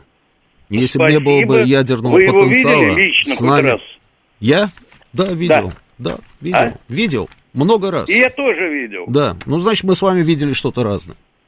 Ну, ну вот. Наверное. То есть Да, я даже подвешивал такие бомбы, собственно, на наши самолеты, истребители-бомбардировщики стратегического назначения. Да. И они в случае необходимости должны были нанести 40? удар по на Южном театре 53 военных году? на Южном театре военных действий. Это я Ну видел. Я был на наших стратегических подводных лодках. Ну, Я видел наши стратегические бомбардировщики. Я все видел. Я видел БЖРК и даже ездил на БЖРК. Знаете, что это такое?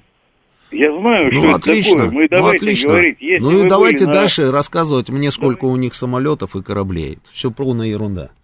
Значит, с нами никто не разговаривает, но при этом Байден приезжает здесь, о чем-то пытается с нами поговорить. Зачем, непонятно. Если он весь из себя такой крутой и всемогущий там, и навстречу он только ультиматумы предъявляет, то ему не надо никуда приезжать. Ему достаточно послать кого-нибудь там с каким-нибудь ультиматумом, и все. Но нет, они почему-то все хотят с нами о чем-то поговорить, это раз. Да и куча-куча разных сам, всяческих товарищей, которые все время о чем-то хотят с нами поговорить. Непонятно только, зачем с нами разговаривать, если у нас и кораблей нет, и того нет, и другого нет. Да это я знаю, да, это у нас картинка крутого Байдена, которому сказали замри, он замер. А, это, конечно, удивительная на самом деле реальность, которую создали определенные товарищи у нас, да. Но с такой реальностью, ну, да, наверное, тяжело, тяжело живется, да. Следующий звонок, поехали, добрый вечер. А, Слушаю добрый вас. вечер. Да. Да, Роман, я с вами согласен. Вот э, у нас, к сожалению, есть определенное количество таких вот нигилистов, мазохистов с мусором в голове. Но если вот... Но обратите внимание всегда с таким Да. пафосом, да, все это, да. Всегда с Да, пафосом. к сожалению. да. Но вот те же самые, э, та же самая вот эта немка-министерша, которая там тоже вот про ядерное оружие заявляла, Мгм. про сдерживание России, ведь, понятно, она завтра слетит, да? Там будет другой министр обороны и так Может далее. быть. Да, не, нет, а вот там уже же прошли выборы, так что она так, э, она реально слетит уже э, буквально завтра. Но вот и та же Меркель с ее тоже последним таким русофобским заявлением, это они все болтают, потому что, потому что они уже теряют свои должности. Проблема в том, что действительно там НАТО, США на Украине э, свое присутствие усиливают. Вот это Прибалтика, провокации воздушные и морские провокации тех же самых Англия, США, которые от Дальнего Востока до Крыма, да, они производят. Ну, наверное, России все-таки надо как-то жестче все это пресекать и жестче до них доводить, что они, в общем-то, уже, э, так сказать, не то что линии там перешли, но как-то обнаглели. Пока Может, не перешли. это- Пока не перешли, но э, намекают на то, что они могут это сделать. Да, но вот эти все да, вещи, связанные с Украиной, с Очаковым, с Западной Украиной, с их военным присутствием там натовским, Прибалтика, опять они там на Калининград, на Крым, на Владивосток пытаются какие-то имитировать, да, с воздуха, там, э, так сказать, э, атаки, ну, не залетая в территориальные э, наше пространство. Э, на море тоже действуют вот так нагло и прово- провоцируют. Вот здесь эти моменты, наверное, нужно их как-то наказать, может быть, один раз. Э, как-то их вот, э, может быть, не потопить корабль, но сильно это его там э, нанести ему э, серьезный урон. То есть они должны быть как-то вот э, в этом плане военно... А они просто оказывают военно-политическое давление на Россию. Это вот, если говорить коротко, это попытка вот оказывать военно-политическое Это понятно, давление. да, попытка, да, но при этом они же так хорошо знают, на самом деле, президента России, слушайте, эта игра уже могла бы им надоесть, да, но они почему-то с упорством маньяка там периодически продолжают делать одно и то же. Вот Дэн нам пишет, что звонящему военному в отставке, воевавшему в 70-х за наше Отечество, респект за правду.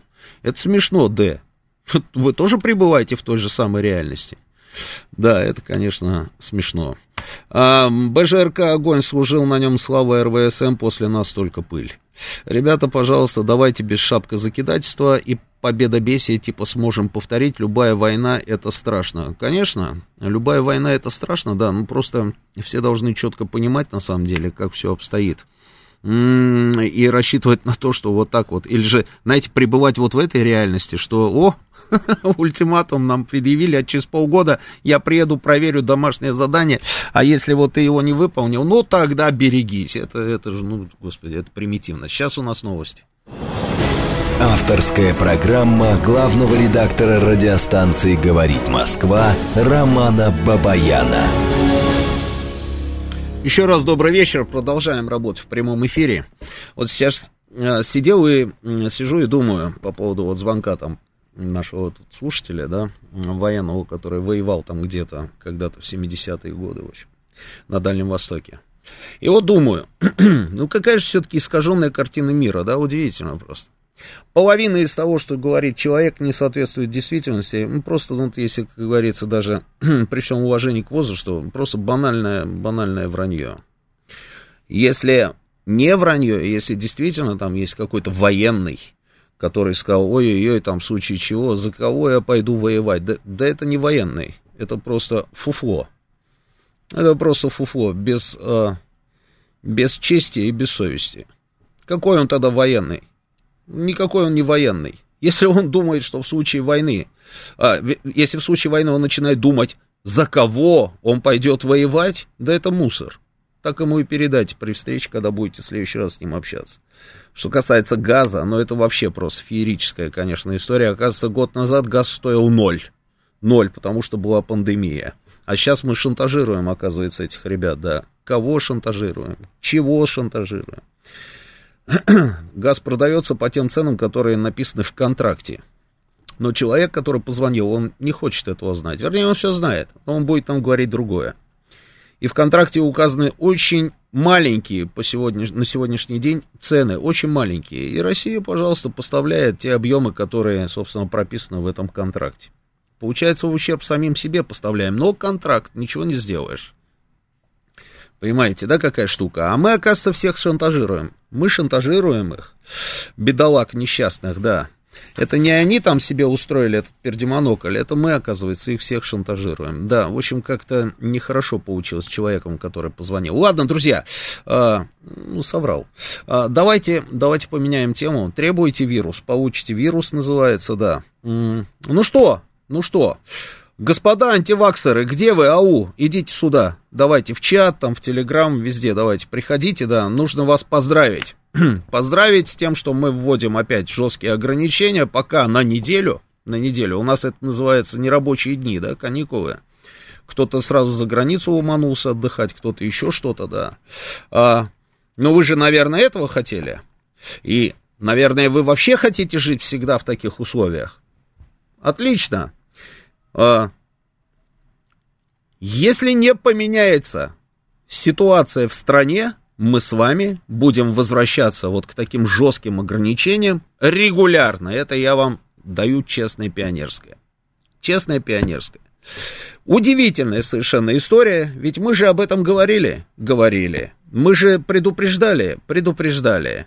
И, и вот вам называется «Здрасте». Получили то, что получили, но при этом же не умнеем. Не умнеем, все стоят на своем. Тут удивительные вещи происходят. Гинзбург, академик, академик Гинзбург, сегодня сделал заявление. А, есть у нас, да? Найди, да. Я сейчас прямо этот самое. Тоже найду, вам зачитаю. И что тут началось, называется? Сейчас.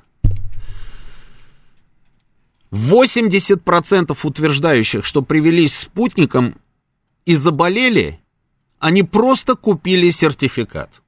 По словам директора центра имени Гамалея, если якобы вакцинированные переносят. Э, коронавирусную инфекцию в тяжелой форме, то эти люди имеют поддельный сертификат. И он объясняет – что э, легко проверить, вакцинировался человек или нет. Это можно сделать с помощью специального анализа на наличие маркеров препарата. И мы видим, что у людей отсутствуют эти маркеры в 80% случаев.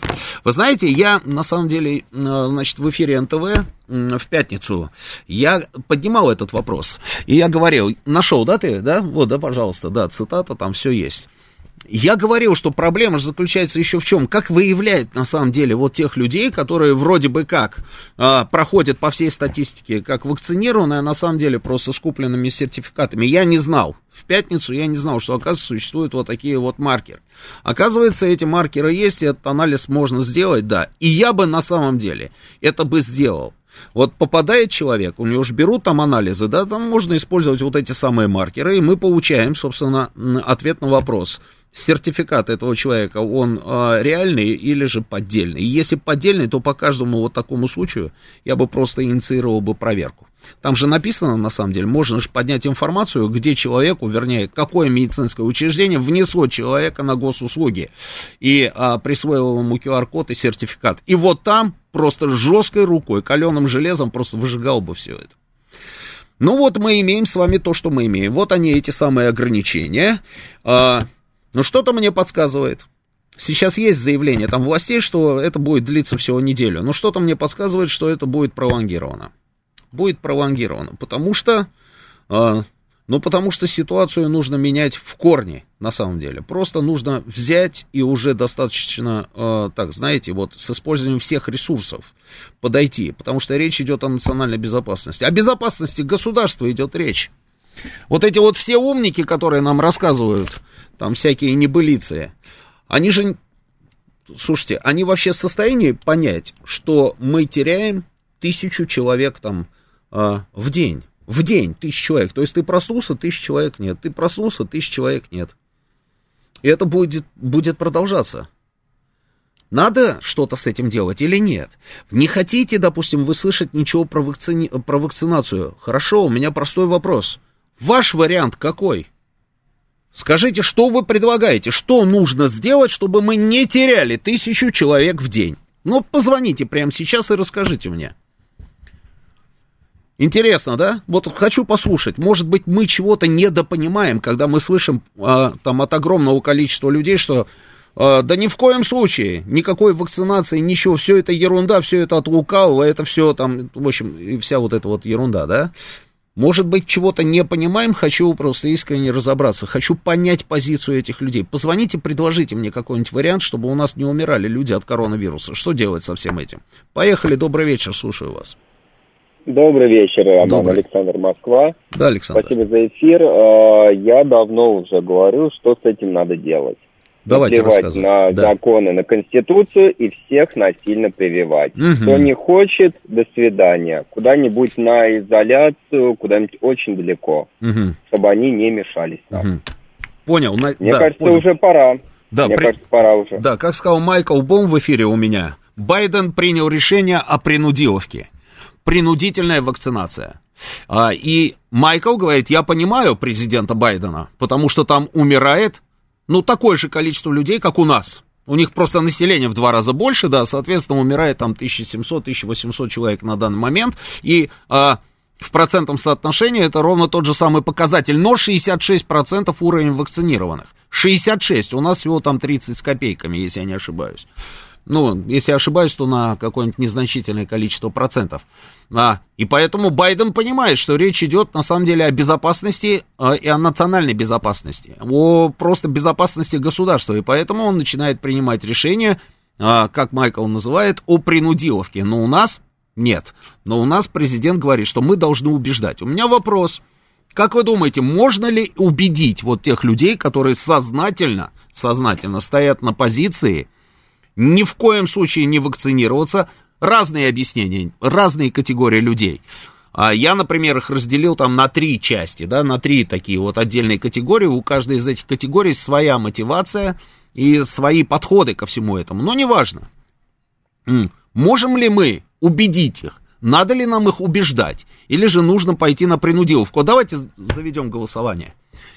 Если вы считаете, пардон, если вы считаете, что нам нужно продолжать убеждать людей, а, значит, ваш телефон 8495-134-2135. Если вы считаете, что время убеждений прошло, что уже, как говорится, нужно было там, я не знаю, что-то делать еще вчера, то ваш телефон, и сейчас нужно радикально подойти, может быть, действительно, принудиловка, или же а, еще какими-то способами заставить людей сделать себе, собственно, прививку, у вас телефон 8495-134-2136. Моя позиция очень простая. Я считаю, что заставлять никого не надо. Но знаете, что надо сделать? Нужно вывести этих людей из зоны комфорта. Вот назовем это так. Нужно сделать так, так вот принять такие решения, чтобы им было просто некомфортно, понимаете, да, неудобно. Ну, неудобно жить. То есть, вот чтобы у них были проблемы, там, я не знаю, вот проблема при получении, там, я не знаю, какого-нибудь документа где-нибудь в МФЦ, проблема с выездом за границу, там, проблема с получением паспорта, проблема с обменом прав, проблема, там, я не знаю, с входом просто в автобус. Это можно сделать. Может быть, надо уже пойти этим путем, а может быть, нет. Ну, в общем, вот голосование мы запустили, поехали, да. И я очень прошу, позвоните мне, вот кто-нибудь из антиваксеров, или же давайте я назову как-нибудь по-другому этих людей, просто противники вакцинации. Не надо антиваксеры, потому что здесь уже, хотя это смысл тот же самый, да, но какой-то негативный подтекст все время сразу, отте, э, окрас. А, позвоните и объясните мне, у вас есть способ, что можно сделать нашими всеобщими усилиями для того, чтобы не умирало тысячи человек в день? Поехали, слушаю вас. Добрый вечер. Алло. Да, слушаю, говорите. Добрый, добрый вечер. Здравствуйте. Э, минуту дадите мне, я расскажу, как э, надо бороться с вакциной. Ну, первое, я не, актив, не антиваксер, это сразу. Первое. Вот вы сразу Значит... меня напрягаете. Вот как только я слышал начало, я не антиваксер, я понимаю, что именно антиваксер мне позвонил. Нет? Я нет, ошибаюсь? Нет, нет. Ладно, слава Значит, Богу. кому Давай. необходимо привиться, нужно привиться. Это первое. Так. Бог дал человеку свободную волю, и президент об этом сказал. Да. Каждый вправе принимает свое решение. Да, конечно, да. Не надо никого никуда принуждать. Угу. У каждого свободная воля. Да. Как бороться с коронавирусом? Ну, Да. первое, я переболел коронавирусом. Угу. Для себя лично у меня есть свое мнение, я его не буду говорить. Какое оно. Хорошо? Как бороться? Скажу сейчас всем. Первое. Здоровый образ жизни. Так, отлично. Как говорил полковник Трофимов, мой командир полка, Мгм. это здоровый образ жизни. Первое. Второе. Так, Ешьте чеснок, лук так. и разжижайте кровь. Ага. И вы будете здоровы. Это полковник Трофимов 12 сказал, да? детей. Подождите, я 12 запишу. детей. Шестеро из них Да. умерло. 50% было Да. выживаемости. Все они прошли войну. Кому не кто выжил, все они прошли войну, горе, беды, колонии, 36-й год репрессии. И все выжили, дожили до славного времени Советского Союза, расцвета брежневских времен. То, что кто-то умер слабый, ну, значит, он умер. Не надо из этого делать трагедии. Да, действительно, да. Все понял, понял. Полковник Трофимов, да, сказал? Я записал просто, чтобы не ошибиться.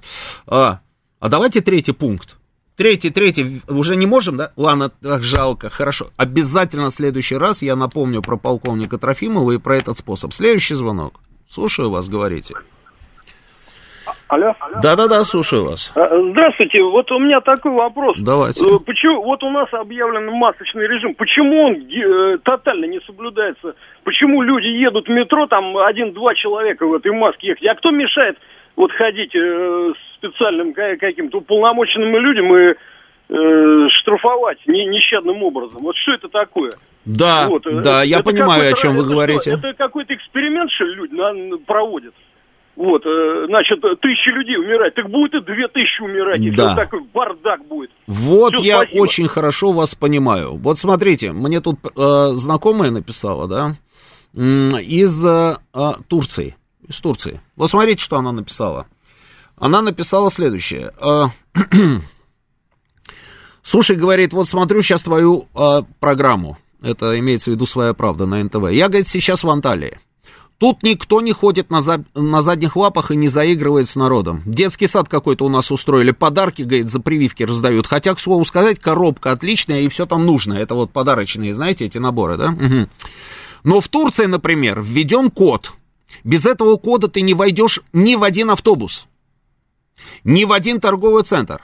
В автобусе и вообще в транспорте все в масках. Если какой-то турист обнаглеет и снимет маску или откроет нос, знаете, вот это вот наша манера, да, там рот прикрыт, нос открыт, да, или откроет нос, то, а где это, где это, где это, то, то водитель жестко предлагает ему выйти или либо надеть маску. Турки все поголовно в масках. Порядок кругом. А у нас, как обычно, придумают что-то, и как кто-то будет исполнять, никто не знает. И всем плевать на эти запреты. Мимо турникета в метро прошел, больше тебя никто не побеспокоит. А в Турции штраф тысячу лир, а это одна треть от средней зарплаты. Я много раз говорил, я повторю. Если государство принимает решение и вводит какие-то жесткие ограничения, то государство должно жестко, на самом деле, следить за тем, чтобы эти ограничения выполнялись. Если этого не происходит, наносится удар по авторитету государства. Понимаете, это, это совершенно очевидно. И, естественно, собственно, вот эти все меры, они, они тогда превращаются просто в воздух, в ерунду. Поэтому, если меры введены, значит, они должны работать. И есть такая возможность. Если не хватает, допустим, людей, которые будут ходить там а, по а, метро, допустим, там, или по каким-нибудь там а, торговым центрам и следить за выполнением этих мер, то есть у нас технические средства. И, насколько я понимаю, в ближайшее время в некоторых регионах именно так это и будет, будет работать. А, назови хотя бы, вот мне здесь пишут в чате, хотя бы один регистрационный номер вакцины. Торис, а, зайдите, пожалуйста, на сайт на сайт и почитайте по поводу исследований и по поводу там все, вот все, вот прочитайте про спутник Ви, вы все найдете. Что касается регистрации, регистрации какой вы имеете в виду? ВОЗовской регистрации? Эксперты работают в ВОЗ. Вы какую еще регистрацию у меня спрашиваете, регистрационный номер? ЕСовский? Или в Америке должны зарегистрировать нашу вакцину? Слушайте, ну что мы же по-серьезному разговариваем, а не дурака включаем. Или же это, собственно, нормальное состояние для вас, что ли? Вы что, не понимаете, почему затягивают, придумывая все время какие-то там причины а, с регистрацией нашей вакцины? Это же просто очевидная история. Или вы думаете, что это мы все придумали? Да? ЕСовцы говорят, ой, мы потеряли какие-то документы. Слушайте, ну это же смешно, да? Это смешно. ВОЗовцы сейчас работают. Признают, не признают. У меня, а, мне не нужны никакие регистрационные номера. Я просто наблюдаю за тем, как как, например, там, я не знаю, какая ситуация с заболеваниями в одних странах и какая ситуация с заболеваниями в других странах. Я вот там вижу там страны, которые применяют нашу вакцину, да, и слушаю, что они нам говорят. Не мы, а они нам что говорят по поводу, допустим, нашей вакцины. Понимаете, какая штука? Вы не хотите этого видеть, это ваше дело, ваше право на здоровье. Поехали, следующий звонок. Добрый вечер. Да-да-да, слушаю вас, говорите. Скажите, а вы действительно верите в то, что вакцинация поголовная даст какой-то результат? Сомнительно. Почему? Объясните. Ну, давайте почему. вспомним историю про вакцин, как они начинались. Все, не только спутники, Pfizer и Moderna кричали ну. об уровне э, защиты 97-98%. Не, неправда. Ну как нет? Нет, это, нет, это нет, нет. 70 с лишним там было у одной вакцины, я уж не помню, то ли у Модерны, то ли у Pfizer, нет, не так. Ну, Квазер, ну как же нет? Возьмите, все это в Лансете написано. Были первые заявления о том, что такие уровни защиты. Подтвердились они, не подтвердились. А какие сейчас уровни защиты? Могу я закончить свою мысль? Да можете, конечно, я просто у вас спрашиваю, а какие уровни защиты начала, сейчас? С самого начала нас убеждали, что болеют только пожилые и больные. Затем оказалось, что болеют и молодые. Теперь оказалось, что болеют и подростки, дальше уже даже грудные, грудные дети болеют. Угу. Вся проблема заключается в том, что вам, наверное, известно, что Pfizer имеет официальную индульгенцию от всяких попыток юридического преследования в случае наступления вредных последствий от вакцины. Почему? Потому что всем понятно, что три года это период э, клинических испытаний. Вам, наверное, также известно, что все, кто вакцинируется, среди них порядка от 5 до 10% вводится плацебо, потому что это необходимо для клинического окончательного результата. Информацию, кто в плацебо, кто в реальном вакцине, владеет только определенный круг базы, базы данных. Никто больше не владеет. Дальше мы э, давайте возьмем пример Китая или той же Швеции. В Швеции сегодня заболеваемость на нулевом уровне. Почему? Правильно сказал выступающий. Дисциплины поведения людей иные. Когда была вакцина, когда стал распространяться э, индийский штамп, что мы сделали? Мы самолеты из Индии принимали. Почему? Потому что нам нужно было транзитить дальше, откуда из Индии прямо другие страны не принимали прилетали в Россию и вылетали из России, расселяя здесь свой этот дельта-штамм. Так что не вакцина панацея от этой проблемы, а поведение и модель регулирования государством системы поведения в общественных местах, в автобусах, ну вообще во всех общественных местах. Пока не будет жестко установлены нормы не вакцинации, а нормы поведения, контроля поведения людей – вакцины будут мутировать, распространяться, еще каким-нибудь штамм. Так что вот пока нет гарантии того, что вакцина есть. От вакцинирования не болеют, вакцинированные болеют. Среди них нет э, с летальным исходом. Есть летальный Где? исход. Я не видел ни одного. Вы Покажите не видели? Мне. Нет, не видел. Мне их как вам показать? А я не знаю, вы же говорите, покажите. Ну, это же написано. Где написано? Где именно? Подождите, я вам написано. сейчас дам ссылку в интернете. Значит, пожалуйста. да, я почитаю ссылку в интернете, да. Значит, теперь что касается... я пошел по порядку. Значит, вначале говорили, пожилые болеют и больные. Это не так. Никогда не говорили, что болеют только пожилые и только больные. Я помню, когда только-только мы узнали о существовании коронавируса, я слышал информацию, что этим болеют китайцы. Это да. Но потом и это оказалось неправдой. Но чтобы заболевали только больные и пожилые, это неправда. Говорили о том, что эти люди в максимальной группе риска, на секундочку. И это нормально. Потому что они действительно максимально, собственно, находятся в максимально рискованной группе. И тогда, и сейчас. Поэтому это раз. Значит, что касается подростков. Когда говорили, что подростки не болеют? Это неправда. Про подростков вообще никогда не говорили. Говорили, что, может быть, дети не болеют. Но это было на самом, как говорится, начальном этапе. И это тоже нормально, вы не поверите, потому что когда вы только начинаете сталкиваться с этой заразой, когда мы только столкнулись, никто вообще про нее ничего толком не знал. На сегодняшний день уже два года мы живем с этой вот болезнью, два года. С этой болезнью уже переболело бешеное количество миллионов людей, и у нас уже есть информация по тому, как, что, зачем и, и так далее. И то белых пятен хватает. Но, тем не менее, выборка огромная для того, чтобы прийти к определенным выводам. Это два.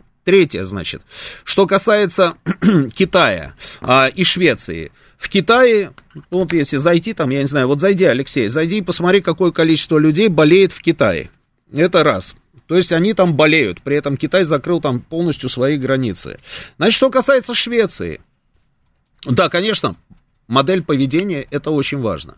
Но при этом Швеция, а, там живут обычные люди.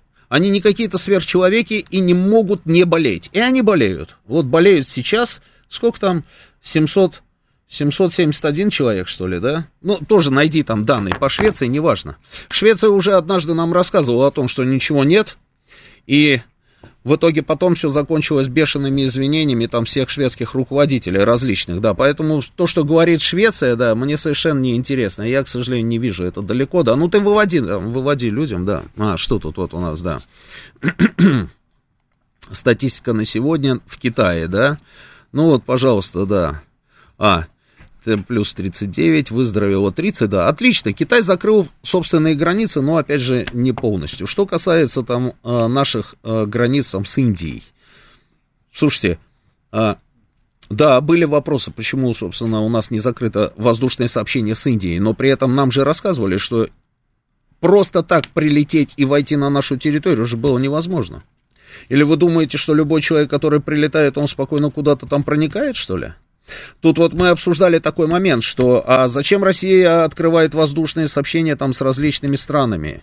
А, а почему она не должна открывать воздушные сообщения с различными странами? У меня встречный вопрос. Ну, кто сказал, что воздушное сообщение должно быть закрыто? Мы открываем воздушные сообщения странами, где более-менее благополучная ситуация с точки зрения заражаемости э, э, э, коронавируса. И наоборот, эти страны, вот такими темпами, если мы с вами не переломим ситуацию, эти страны в ближайшее время закроют сообщения с нами. Они нас не будут к себе пускать. И вы не поверите, очень многие люди, которые выезжают сейчас за границу, или вот, допустим, поедут в ту же самую Турцию. Вы помните, когда Турция горела, там 50 с лишним тысяч человек заболевало там за сутки, да? И они мы перестали туда летать, они приняли там бешеное количество всевозможных мер, я вам про них только что зачитывал, да, и они переломили эту ситуацию. И сейчас наши люди, наоборот, представляют угрозу для Турции, а не турки для нас, или же не, а, не наши люди могут туда приехать, там заболеть и вернуться сюда с заразой. Как раз наоборот, мы туда ее можем завести, понимаете, какая штука? Я боюсь, что в ближайшее время они, наоборот, перекроют там, как говорится, все вот эти вот каналы связи, воздушные или невоздушные. Жалко времени не хватает, надо было про вирус поговорить все-таки побольше. А что касается там вакцин, да, вакцины, у каждой вакцины там своя эффективность. И когда говорили про одну цифру, это говорили на самом старте, когда только эти вакцины появились, и когда испытания шли на добровольцах. И тогда выборка была маленькая, и не было фактуры для того, чтобы ученые нам дали какую-то более-менее конкретную информацию. Сейчас вакцинированных людей миллионы, выборка большая, и мы прекрасно понимаем, как себя ведет та или иная вакцина. Понимаете, какая штука? В общем, одним словом, все равно ситуация очень плохая, да, всем здоровья, сейчас у нас новости.